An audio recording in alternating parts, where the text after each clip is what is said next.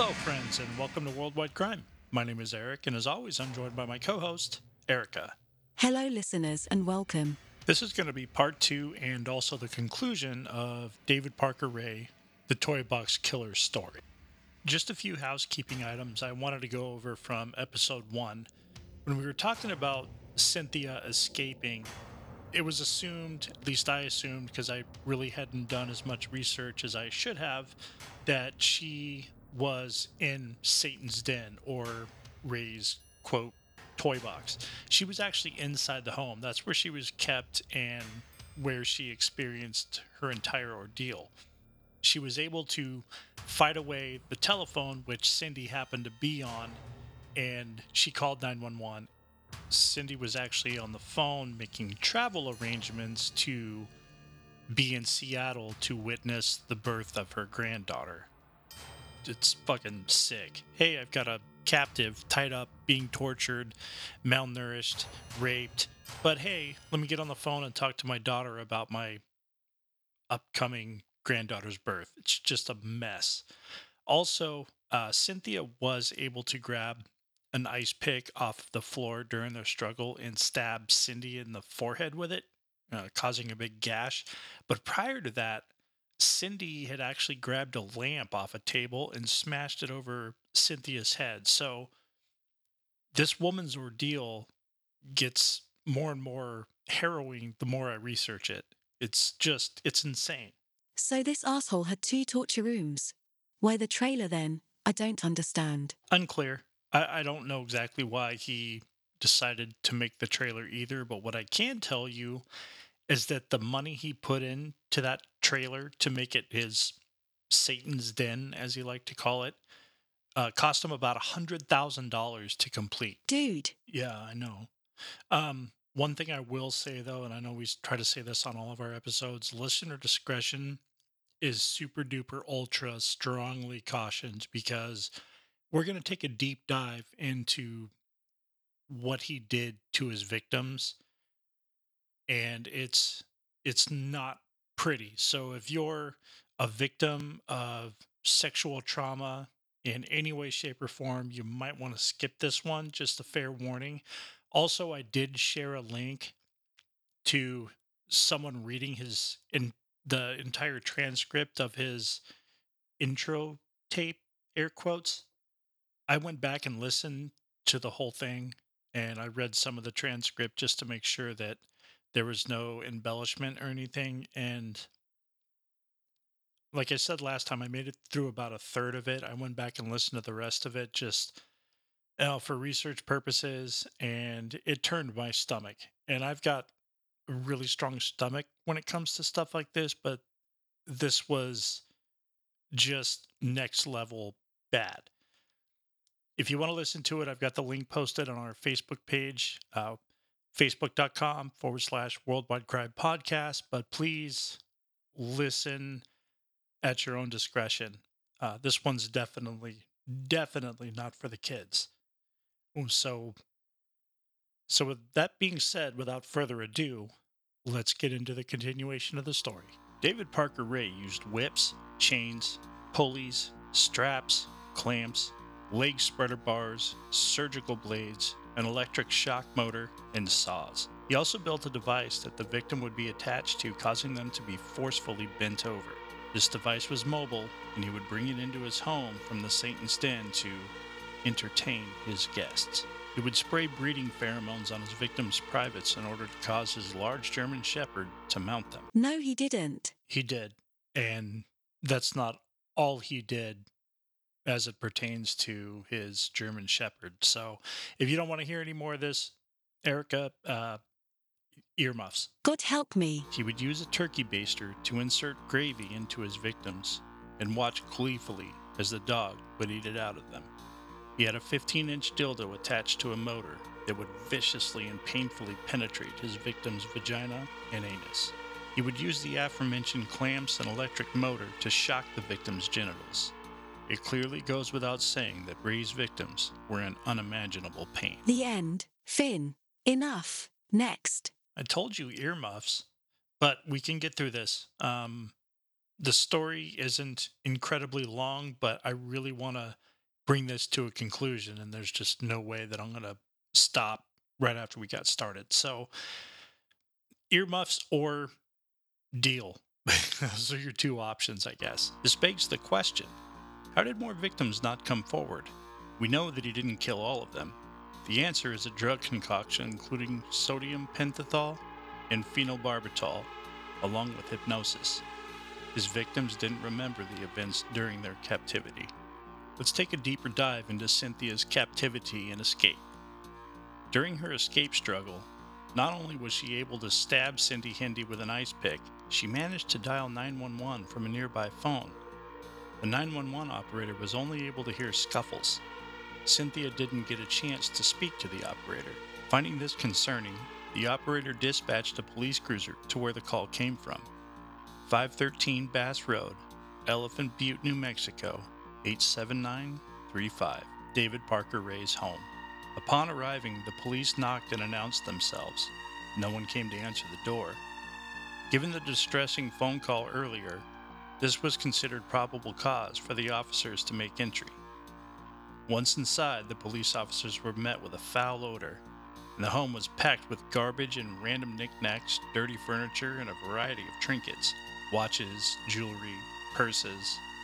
Police now had to find Ray for questioning as it pertained to the cryptic phone call coming from his home earlier that day. I feel like I shouldn't be surprised his house is a shithole, but I actually am, oddly enough. Okay.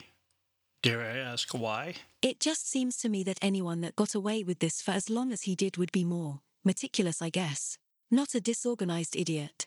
Okay, fair point. I could totally see where you're coming from, but if you were to judge a book by its cover, this guy looks exactly like a disorganized idiot. In fact, he looks like the love child of an elderly buzzard with a cartoon mustache and a World War I boot. I just looked at his mugshot, and that is a totally fair description. Hey, look at us being all agreeable and stuff. I know you can't help yourself most of the time, but do try and not ruin it. Oh, I won't. I am good. I am solid. I am ready to party.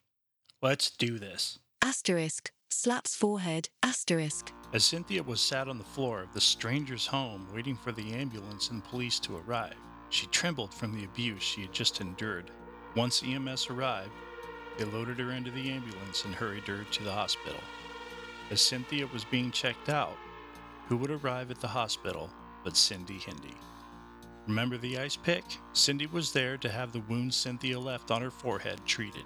This was distressing to Cindy because not only was Cynthia free, but she was set to travel to Seattle to witness the birth of her granddaughter. Cynthia would only allow state troopers to be in her presence, other than the doctors.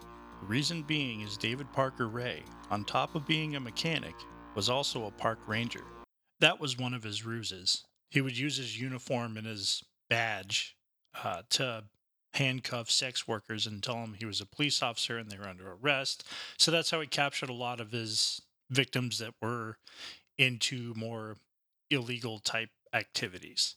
And as we heard in part one, Cynthia was having no part of that shit and she was just a boss and fought her way out of there and ultimately ended up bringing that asshole down. So I guess there's a happy ending, but there's a lot of very, very tragic question marks and unsolved murders of victims that are still out there, even to this day. Cindy had seen him in his uniform while being held captive. She didn't want anything to do with the local police because the uniforms worn by the officers were similar to the uniform worn by Ray. She said one of the state troopers never left her side, even when he was off duty. Cynthia overheard a hospital employee on the phone and was able to figure out that Cindy Hendy was being transported there. Cynthia started grabbing her things. She was leaving. She wanted no part of being under the same roof as Cindy. Police and hospital staff promised Cynthia that Cindy would be taken to a different part of the hospital. They implored her to stay for treatment of her wounds. Cynthia would agree and later said that her and Cindy were mostly kept apart. When police caught up to Ray and Cindy as they searched for Cynthia, they told officers that they were helping Cynthia get off drugs and that nothing she says is true. Ray claimed they care about Cynthia's well being.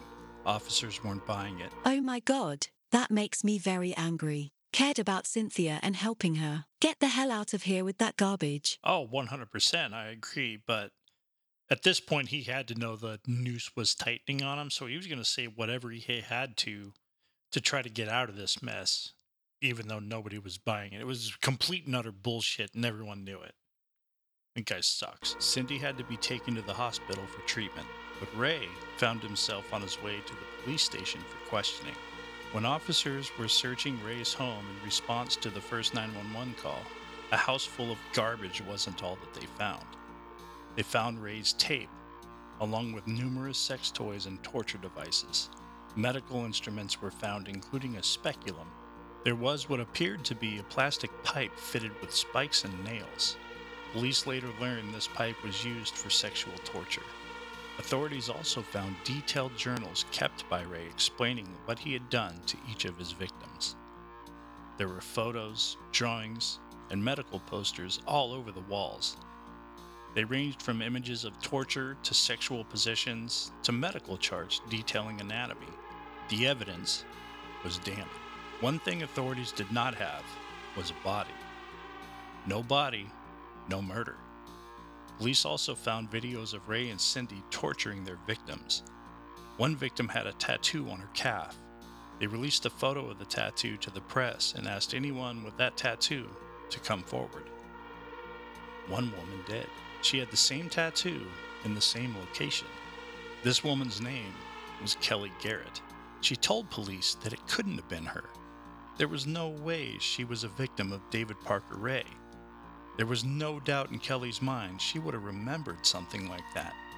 She told police over and over that she wasn't a victim until they showed her the tape of a woman being raped and tortured. The tape was recovered from Ray's home during the welfare check spurred by Cynthia's first 911 call. Kelly watched the video in profound disbelief. It was her on the tape, being brutalized. She fell to the floor and started wailing. Could you imagine seeing yourself on a video of that like happening and not having any recollection of it? It's got to be horrifying. Like I like I'm on the tape. I could see my face.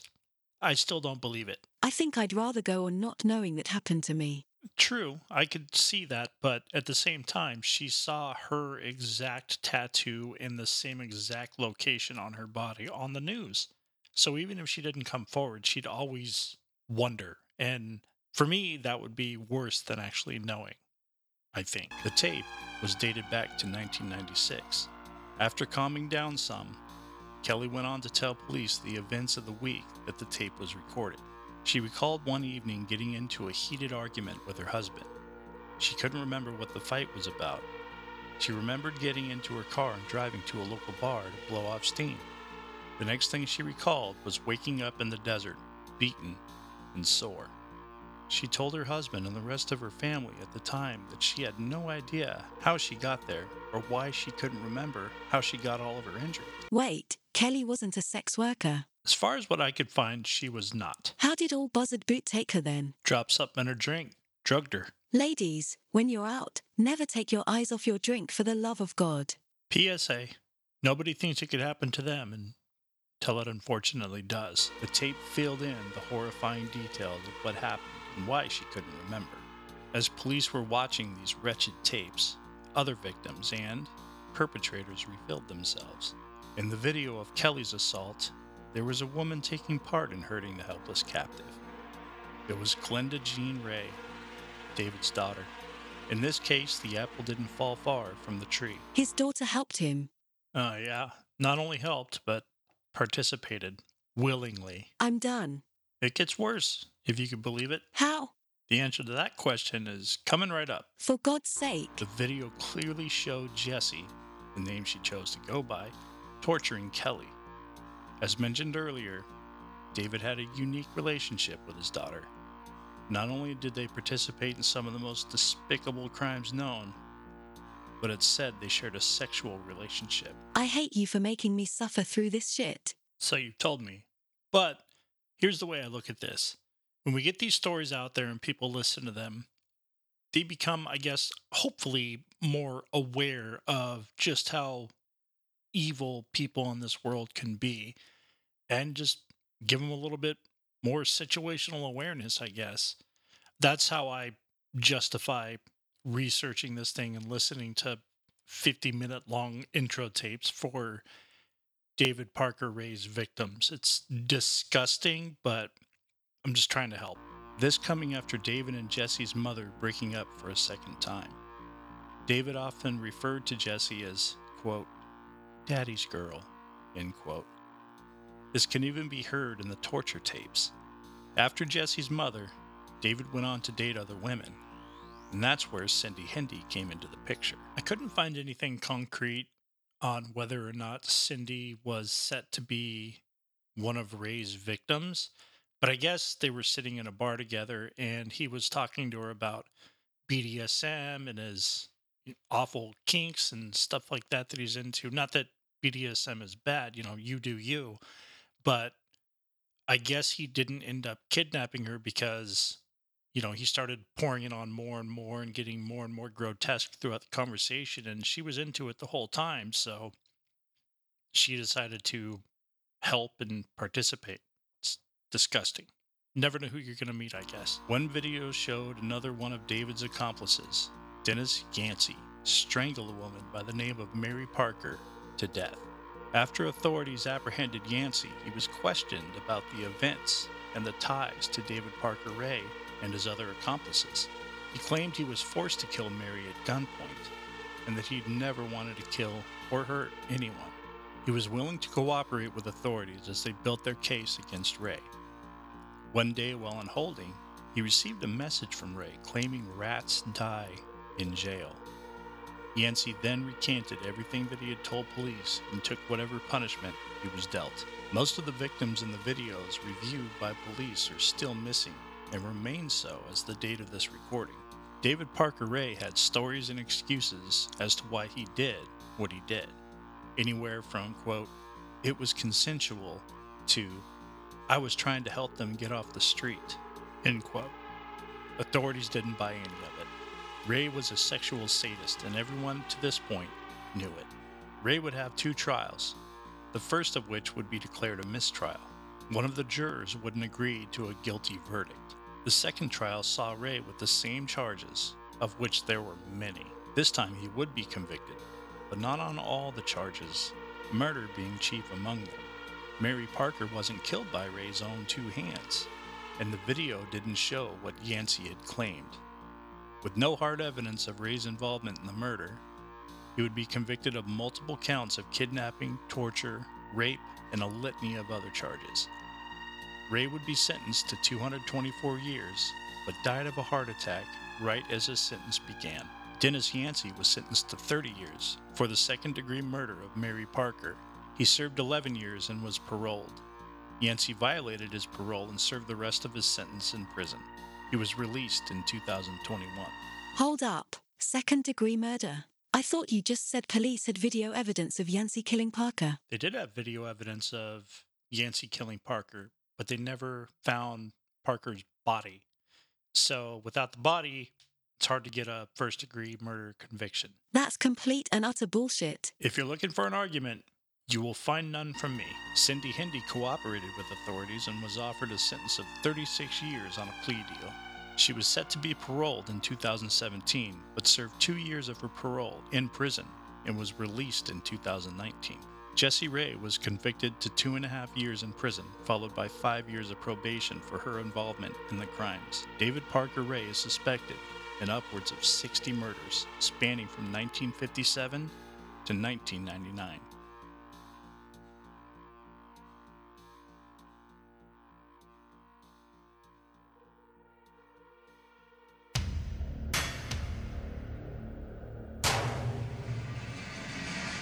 Well, friends, that is the rage inducing story of David Parker Ray, the Toy Box Killer. I don't even know if rage properly describes how I'm feeling about this. Three of these four pieces of goblin shit are walking around free. Not to mention all the quote, guests, end quote, Ray head over to his house to watch his dog rape these poor women.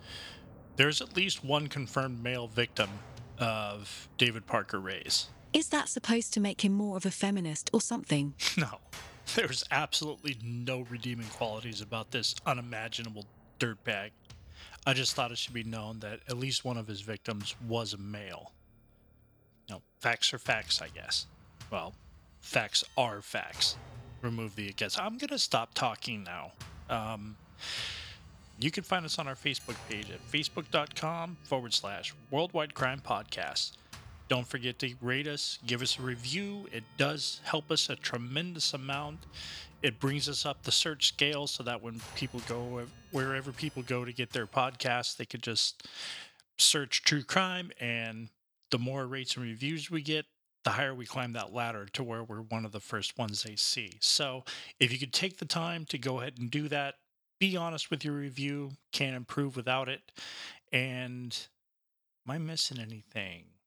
Oh, yeah, share us with your friends, with your family, but be cautious who you share some of these episodes with because they're definitely not for everyone.